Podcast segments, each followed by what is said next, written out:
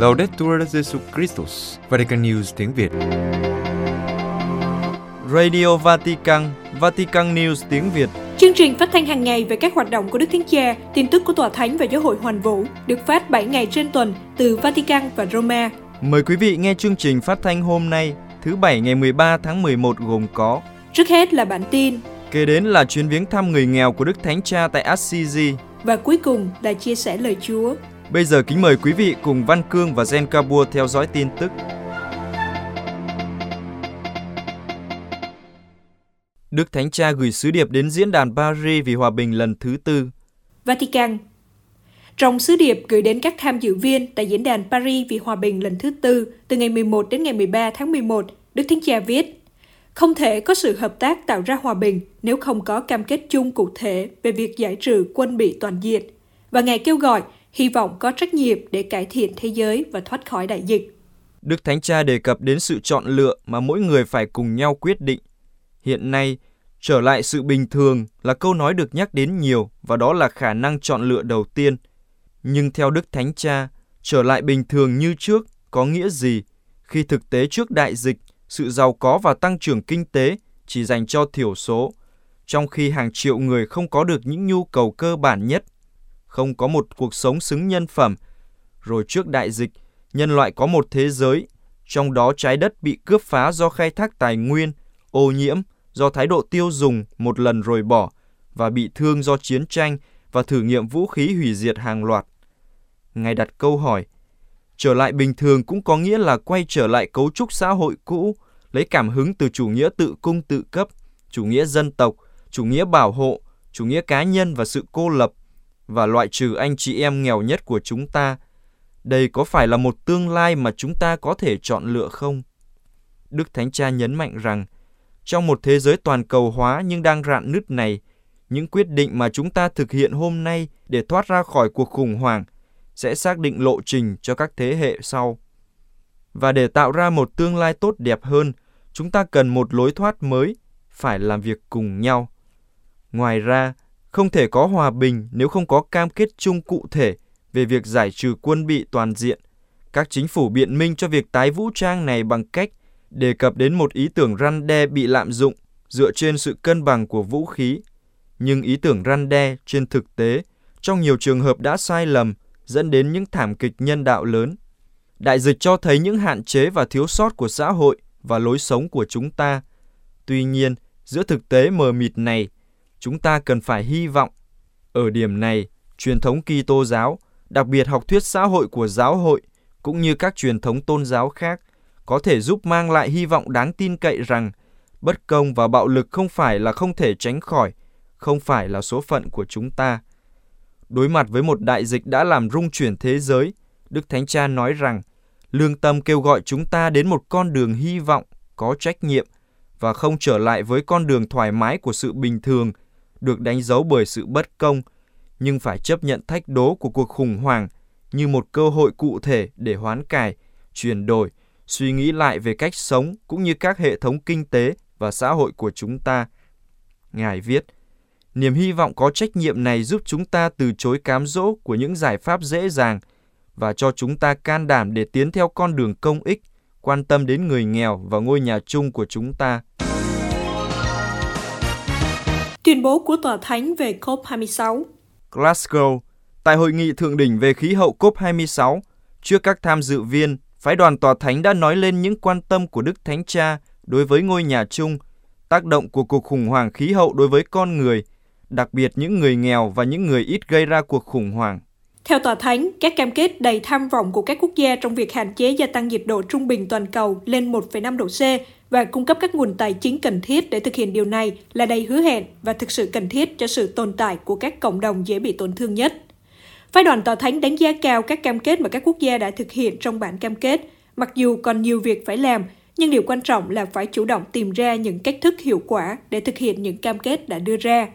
Tòa Thánh nhận xét, trong hai tuần hội nghị, mọi người đã thấy nhiều lỗ hổng xuất hiện trong các lĩnh vực giảm thiểu, thích ứng và tài chính.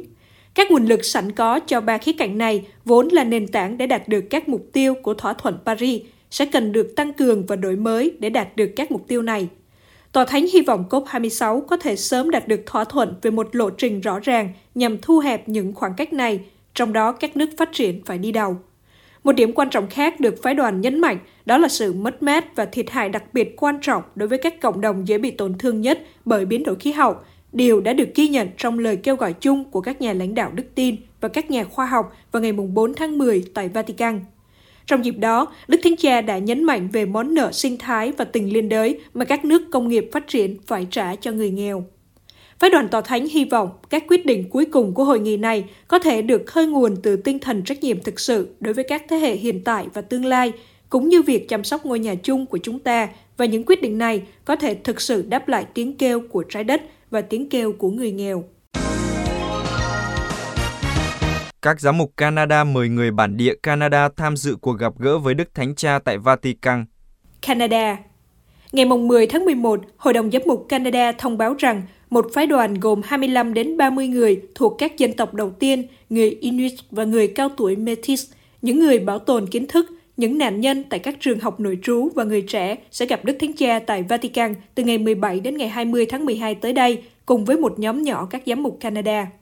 Cuộc gặp gỡ của phái đoàn người bản địa Canada với Đức Thánh Cha được thông báo lần đầu hồi tháng sáu năm nay, không lâu sau khi nhiều ngôi mộ không được đánh dấu được khám phá gần hoặc tại các trường nội trú cũ. Ngày mười bảy tháng mười, chính Đức Thánh Cha cho biết Ngài có ý định viếng thăm Canada trong tương lai. Đức cha Raymond Poisson của giáo phận Saint-Jérôme và Montloukier, cũng là Chủ tịch Hội đồng Giám mục Canada, cho biết hành trình hướng tới việc chữa lành và hòa giải là một chặng đường dài, nhưng chúng tôi tin rằng đây sẽ là một cột mốc quan trọng trong cam kết của giáo hội Công giáo trong việc đổi mới, củng cố và hòa giải các mối quan hệ với người bản địa trên khắp đất nước. Đức cha nói thêm, với phái đoàn này, chúng tôi hy vọng sẽ cùng nhau bước đi theo một con đường mới, lắng nghe một cách khiêm tốn và phân định các bước tiếp theo mà giáo hội có thể thực hiện để hỗ trợ những nạn nhân, học sinh của các trường học nội trú, gia đình và cộng đồng của họ. Hội đồng Giám mục Canada cho biết chủ đề của cuộc gặp gỡ tại Vatican là các dân tộc bản địa và giáo hội cùng nhau đi tới chữa lành và hòa giải. Chủ đề được chọn xoay quanh các nguyên tắc của sự tin cậy, tôn trọng lẫn nhau và cùng mong muốn hướng tới một tương lai đầy hy vọng hơn. Vatican đã xác nhận rằng Đức Thánh Cha sẽ tham dự các cuộc gặp riêng với các nhóm người bản địa Canada để nghe những câu chuyện cá nhân của họ về các trường nội trú. Các đại biểu cũng sẽ có cơ hội để nói chuyện với Đức Thánh Cha về những hy vọng và mong đợi của họ đối với chuyến hành hương của Ngài tới Canada. Ngoài nhóm đại biểu này, những người bản địa khác cũng được mời tham dự cuộc hành trình, bao gồm cả buổi tiếp kiến cuối cùng của Đức Thánh Cha. Chi phí đi lại và chiêu đãi cho phái đoàn sẽ do Hội đồng Giám mục Công giáo Canada đài thọ. Tín hữu Philippines được phép hát thánh ca Giáng sinh trên đường phố. Philippines, ngày mười tháng mười một, Bộ Y tế của Philippines đã bỏ lệnh cấm đối với truyền thống hát thánh ca Giáng sinh. Lệnh này được ban hành hồi năm ngoái do đại dịch. Điều này có nghĩa là các Kitô hữu có thể mặc trang phục Juletin đi đến từng nhà, thăm người thân và bạn bè để hát những bài hát chúc mừng Giáng sinh, miễn là họ tuân thủ một số quy định về sức khỏe chống covid mười chín. Thứ trưởng Y tế Rosario Vecere nói, những người hát phải nhớ rằng việc hát mừng chỉ được diễn ra ngoài trời khi đeo khẩu trang hoặc tấm kiếng che mặt. Bà giải thích, công chúng cần hiểu rằng khi chúng ta hát, các hạt hô hấp sẽ bắn ra. Điều này có nghĩa là có nguy cơ lây nhiễm cao. Ngày bốn tháng một, Tổng thống Rodrigo Duterte tuyên bố nới lỏng các hạn chế ngừa covid mười chín ở Manila để cho phép các cuộc tụ tập nhỏ với điều kiện mọi người đeo khẩu trang và kiếng che mặt. Các hoạt động tại các nhà thờ cũng sẽ được phép, miễn là số người không vượt quá năm mươi phần trăm số chỗ ngồi trong nhà thờ.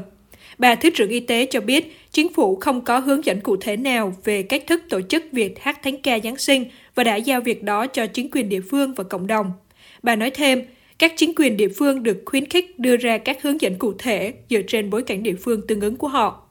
Bà Vecere cũng cảnh báo không nên mời những người hát thánh ca Giáng sinh vào nhà, vì theo bà, các rủi ro có thể được giảm bớt nếu việc ca hát được tiến hành ngoài trời với các nhóm nhỏ ở khoảng cách thích hợp với những người xem và không bao gồm những người già và dễ bị tổn thương. Các tín hữu Công giáo hoan nghênh quyết định cho phép tổ chức lại truyền thống Giáng sinh này. Cha Jun Castro của giáo phận Legaspi ở miền nam Luzon cho biết, Hát thánh ca là một truyền thống quan trọng ở Philippines và cha nói, tôi chắc chắn nhiều người sẽ rất hào hứng khi một lần nữa hát những bài hát mừng Giáng sinh yêu thích của họ. Hát thánh ca Giáng sinh cũng là một cơ hội để chia sẻ với những người khó khăn. Nó sẽ mang lại niềm vui Giáng sinh, nhưng đừng bỏ qua việc đề phòng. Virus vẫn còn đó, chúng ta hãy cẩn thận. Quý vị vừa theo dõi bản tin ngày mười ba tháng mười một của Vatican News tiếng Việt.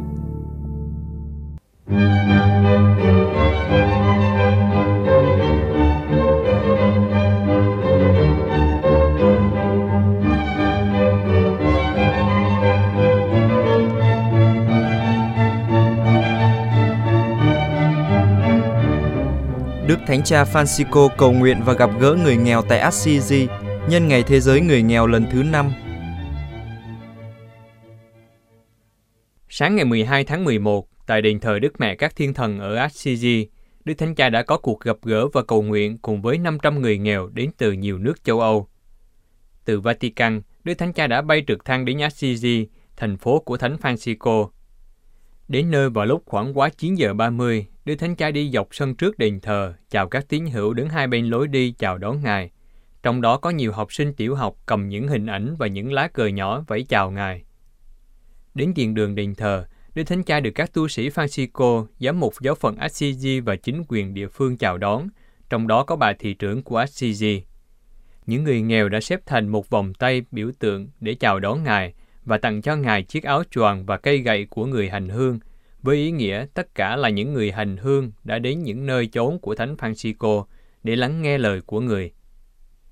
Lúc chín giờ năm mươi lăm, Đức Thánh Cha tiến vào đền thờ, chào một số em bé khuyết tật, và dừng lại cầu nguyện trong nhà nguyện Portiuncola, một trong số những nơi quan trọng nhất trong cuộc đời của Thánh Phanxicô. Tại đây, Thánh Nhân đã hiểu rõ ơn gọi của mình, đón nhận Thánh Clara và các tu sĩ Phanxicô đầu tiên.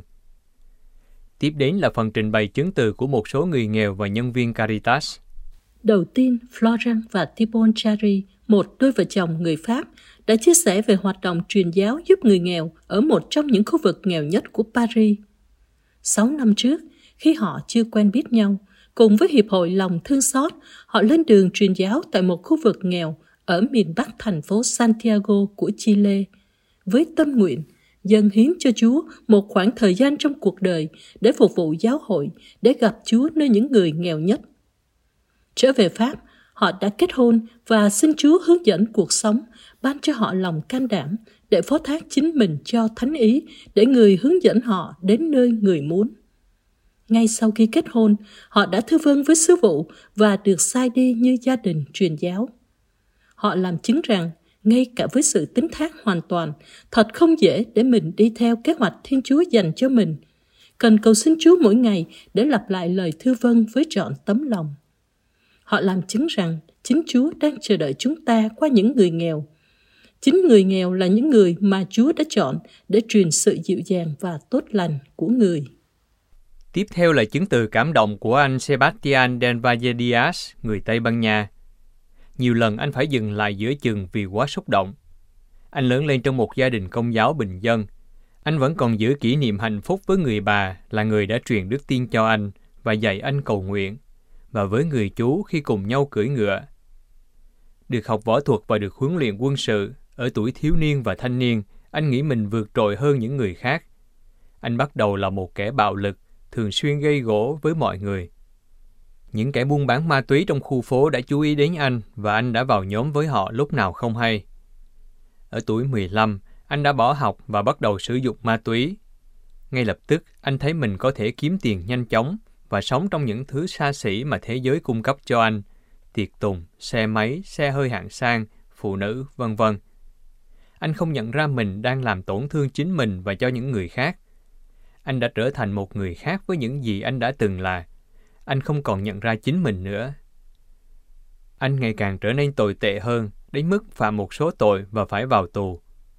Ngày đầu tiên trong tù, một tù nhân khác đã tước lấy chuỗi mân côi mà anh đang đeo trên cổ. Ngay lúc đó anh cảm thấy Chúa đã bỏ rơi mình. Khi ra khỏi tù, anh muốn bỏ đời sống tội lỗi để sống một cuộc đời mới. Nhưng rồi với tiền của kiếm được trước đây, anh trở lại với đời sống tội lỗi hàng đêm.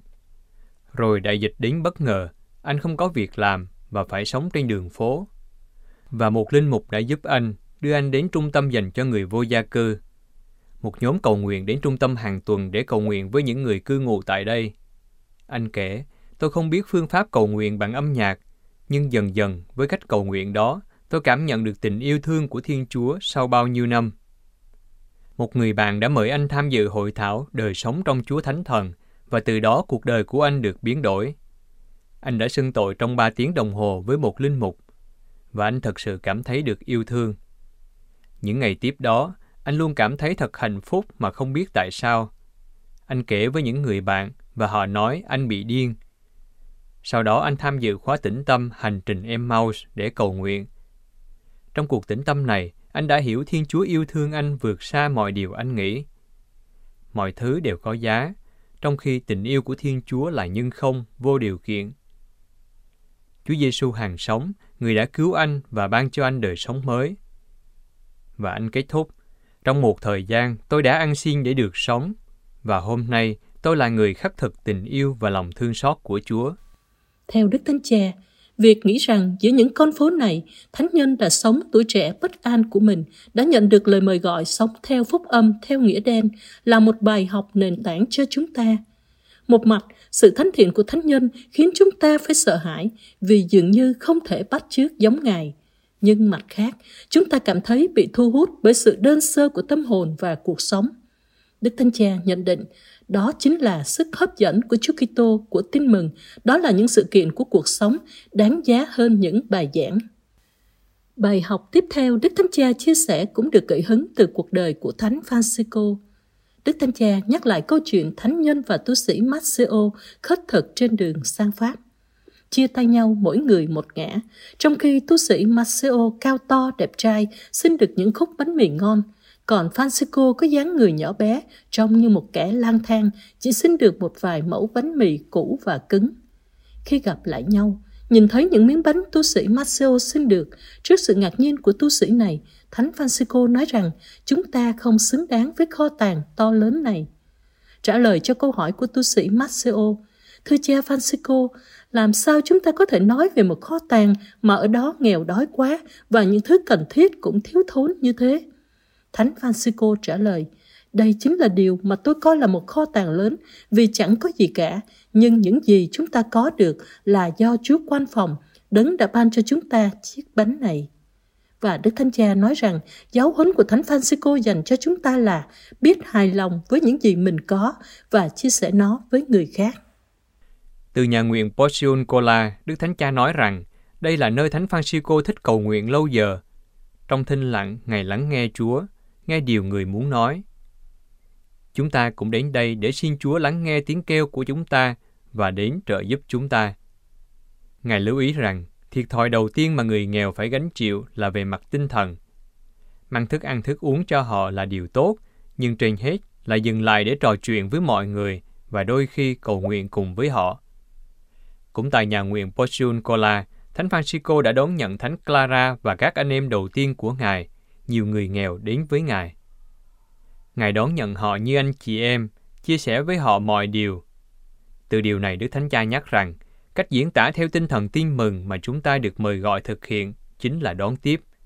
Ngài nói, đón tiếp có nghĩa là mở cửa, cửa nhà, cửa trái tim, cho người gõ cửa bước vào, và họ có thể cảm thấy thoải mái, không sợ hãi. Nơi nào có cảm giác huynh đệ chân thành, ở đó cũng có kinh nghiệm chào đón chân thành. Và nhắc lại lời mẹ Teresa Calcutta, sự chào đón tốt nhất là nụ cười. Đức Thánh Cha nói, chia sẻ nụ cười với những người khốn khó là điều tốt cho cả hai, cho mình và cho họ. Nụ cười là một biểu hiện của sự đồng cảm, của sự dịu dàng. Đức Thánh Cha cũng đề cập đến một số điều rút ra từ cuộc gặp gỡ này. Trước hết là gặp gỡ, đến với người khác với trái tim và đôi tay mở rộng. Chúng ta cần người khác. Ngay cả sự yếu đuối khi sống cùng nhau sẽ trở thành sức mạnh cải thiện thế giới.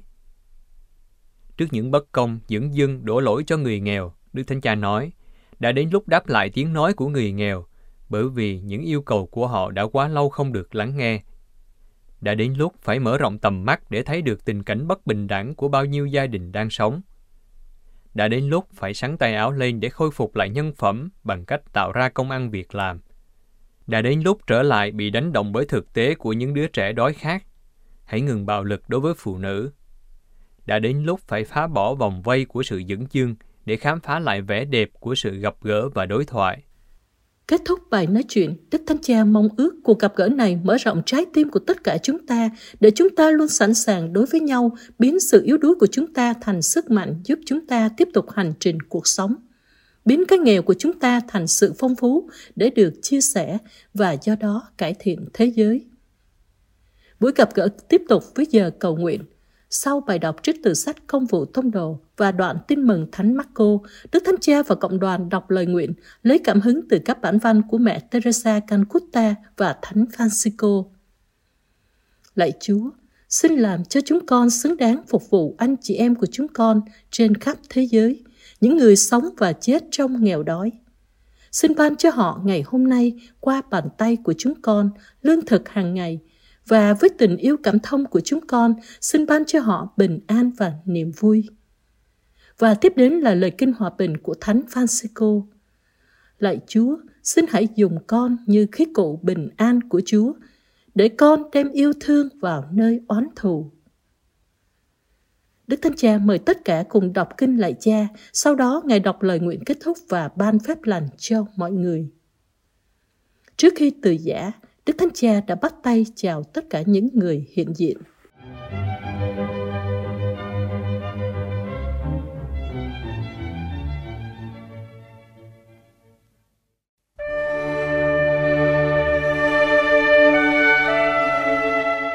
Vatican News tiếng Việt.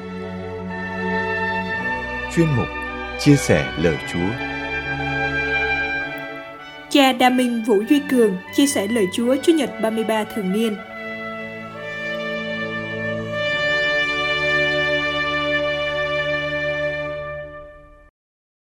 Xin kính chào quý ông bà, anh chị em. Chúng ta đang sống trong tuần lễ cuối của năm Phục vụ. Năm Phục vụ sẽ được kết thúc vào lễ Chúa Kitô Vua Vũ trụ để bước qua năm Phục vụ mới, khởi đầu bằng Chúa Nhật thứ nhất mùa vọng. Tin mừng Chúa Nhật thứ ba mươi ba thường niên hôm nay, Thánh Máccô thuật lại cho chúng ta lời tiên báo của Đức Giêsu về ngày cánh chung, ngày cuối cùng của thế giới này, hay nói cách bình dân gọi là ngày tận thế. Đã từng có những đồn đoán năm hai nghìn tận thế, thế mà chúng ta vẫn đang sống sắp hết năm hai nghìn không trăm hai mươi mốt rồi. Đức Giêsu không xác định ngày nào, năm mấy sẽ tận thế, vì điều này, như chính Đức Giêsu nói trong Tin mừng, chỉ có Thiên Chúa Cha mới biết. Vâng, thưa ông bà, anh chị em, thay vì xác định khi nào tận thế để thỏa chí tò mò của con người, thì Đức Giêsu tiên báo về những dấu hiệu báo trước ngày tận thế để người nghe sắp xếp và chỉnh đốn đời sống hiện tại của mình. Đức Giêsu nói về ngày tận thế không với mục đích khiến người nghe sợ hãi, nhưng thuyết phục người nghe cần có sự chuẩn bị và sẵn sàng để gặp gỡ khi Ngài đến lần thứ hai trong vinh quang và trong hạnh phúc viên mãn. Ngày Người đến phải là ngày của niềm vui thay vì sợ hãi, vì Người đến mang ơn cứu độ và đong đầy niềm tin và niềm hy vọng của mỗi chúng ta kia mà. Đâu là những dấu hiệu của ngày tận thế mà Đức Giêsu tiên báo? Thánh Máccô thuật lại, Đức Giêsu nói, trong những ngày ấy, sau cảnh khốn cực, mặt trời sẽ ra tối tăm, mặt trăng sẽ mất sáng, các ngôi sao sẽ từ trời rơi xuống và các sức mạnh trên trời sẽ bị lay chuyển. Chắc chắn chúng ta không hiểu những tiên báo này theo mặt chữ đen, càng không phân tích chúng theo cách tiếp cận của khoa học. Vì ngôn ngữ của Kinh Thánh, như chúng ta biết, không hoàn toàn là ngôn ngữ lịch sử, khoa học, mà là ngôn ngữ của mặc khải, của giáo huấn. Thế nên, chúng ta được mời gọi nhận ra sứ điệp đằng sau mặt chữ đen đó. Bản chất tự nhiên của mặt trời, mặt trăng là chiếu sáng. Chỗ ở của các vì sao là ở trên vòm trời. Thế mà, có một sự xáo trộn xảy ra trong những ngày cuối cùng của thế giới. Mặt trời thì tối tăm, mặt trăng thì không còn ánh sáng, các ngôi sao thì lao xuống mặt đất. Để ý một chút, chúng ta cũng có thể thấy thế giới chúng ta đang sống hôm nay cũng đang xảy ra những xáo trộn không nhỏ trên mọi phương diện. Về tự nhiên thì mẹ trái đất, nơi cưu mang và nuôi dưỡng sự sống, đang kêu cứu. Ngay cả sự tuần hoàn của thời tiết cũng bị xáo trộn, không còn mưa thuận gió hòa như xưa nữa. Về phương diện xã hội và những tương quan con người cũng có những dấu hiệu xáo trộn. Trong gia đình, nơi học đường cũng như nơi chính trường. Và chắc chắn, vấn đề đức tin và đời sống tôn giáo cũng không thể tránh khỏi những đảo lộn và khủng hoảng trong và ngoài giáo hội. Chúng ta vẫn thường nghe cụm từ dấu chỉ của thời đại. Lời Chúa hôm nay nói về dấu chỉ của ngày cánh chung. Mỗi người chúng ta được mời gọi nhìn vào trong thời đại của chúng ta. Gần hơn nữa là nhìn vào cộng đoàn đức tin hay cộng đoàn tu trì của chúng ta, nhìn vào gia đình chúng ta và nhìn vào trong cuộc đời của chính mỗi chúng ta để nhận ra những dấu chỉ của ngày cánh chung của riêng mình. Nhận ra những mất trật tự hay những đảo lộn nơi đời sống của chính mình cũng như nơi thế giới như dấu chỉ của ngày cánh chung không phải để lo lắng, thất vọng hay hoảng sợ, mà là để chuẩn bị và sẵn sàng cho cùng đích của đời mình.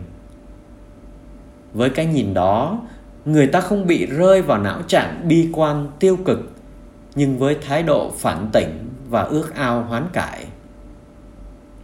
Nhận ra những xáo trộn của thực tế cuộc sống, để rồi chỉnh đốn và sắp xếp chúng lại, để rồi mỗi người, mỗi vật được đặt để vào đúng vị trí và bản chất của nó. Trước hết là từ cấp độ cá nhân, rồi đến gia đình, sau đó lan ra cộng đoàn và xã hội. Một cách cụ thể, nếu những ai đang sống trong ơn gọi làm cha làm mẹ thì có sứ mạng dưỡng dục và trao ban sự sống của mình cho con cái, nơi chính đời sống của mình, trong lời nói cũng như trong việc làm. Ngược lại, những người làm con cần diễn tả lòng biết ơn và sự thảo hiếu với các bậc sinh thành bằng việc đón nhận và sống những giá trị đức tin, những nhân đức mà mình được đón nhận từ tiền nhân, để rồi đến lượt mình lại tiếp tục trao gửi lại cho thế hệ sau, và cứ thế cuộc sống tiếp diễn. Những người đang sống trong ơn gọi thánh hiến cũng vậy. Trong tư cách là những người môn đệ bước theo Thầy Giêsu một cách triệt để và sát gót Thầy mình hơn với việc khấn giữ ba lời khuyên phúc âm, sứ mạng của họ là tiếp nối những công việc của Thầy mình, là tiếp tục làm cho ngọn lửa, ngọn lửa của tình yêu, của sự thật và sự sống mà chính Thầy mang xuống mặt đất được lan tỏa và bùng cháy khắp nơi trên mặt đất này. Hay ít nhất, ngọn lửa ấy cũng phải cháy lên nơi cộng đoàn và những nơi người môn đệ được gửi đến, ngang qua chính cách sống của người tu sĩ, qua việc họ thi hành sứ mạng hay chính sự hiện diện của họ. Như mặt trời, mặt trăng là để sưởi ấm và chiếu sáng cho trái đất. Các vì sao cũng có những chức năng riêng của mình. Mỗi người được mời gọi nhìn lại ơn gọi và sứ mạng của chính mình. Liệu ánh sáng đức tin, hơi ấm của tình yêu thương và vẻ đẹp của niềm hy vọng có còn trong đời sống của mỗi chúng ta chăng? Hay nó đang bị lu mờ? Nếu ánh sáng của đức tin, tình yêu và niềm hy vọng bị lu mờ nơi đời sống của bất cứ ai thì rõ ràng đó là dấu hiệu của cánh chung rồi. Ngôi nhà mà không có ánh sáng đức tin và hơi ấm tình yêu giữa những thành viên trong gia đình thì sẽ không còn gọi là mái ấm nữa. Gia đình đó đã đến ngày cánh chung. Cũng vậy, cộng đoàn đời tu mà thiếu ánh sáng đức tin, đức ái và niềm hy vọng giữa những anh chị em với nhau thì không thể gọi là một cộng đoàn sống đời thánh hiến, mà chỉ là một nhóm những người sống chung với nhau mà thôi. Hóa ra, nghĩ về ngày cánh chung như ngày tương phùng giữa tạo hóa và tạo thành, giữa con người và đấng cứu độ, như là cơ hội giúp chúng ta phản tỉnh lại cùng đích và ý nghĩa đời mình, để sống mạnh mẽ và tích cực hơn, yêu thương hơn ngày hôm nay, tin hơn và hy vọng hơn vào ngày mai. Để rồi, dù cho ngày mai, tuần tới hay bất cứ khi nào Đức Giêsu đến, tôi cũng sẵn sàng nghênh đón Người với sự hân hoan và niềm vui của ngày cứu độ. Amen.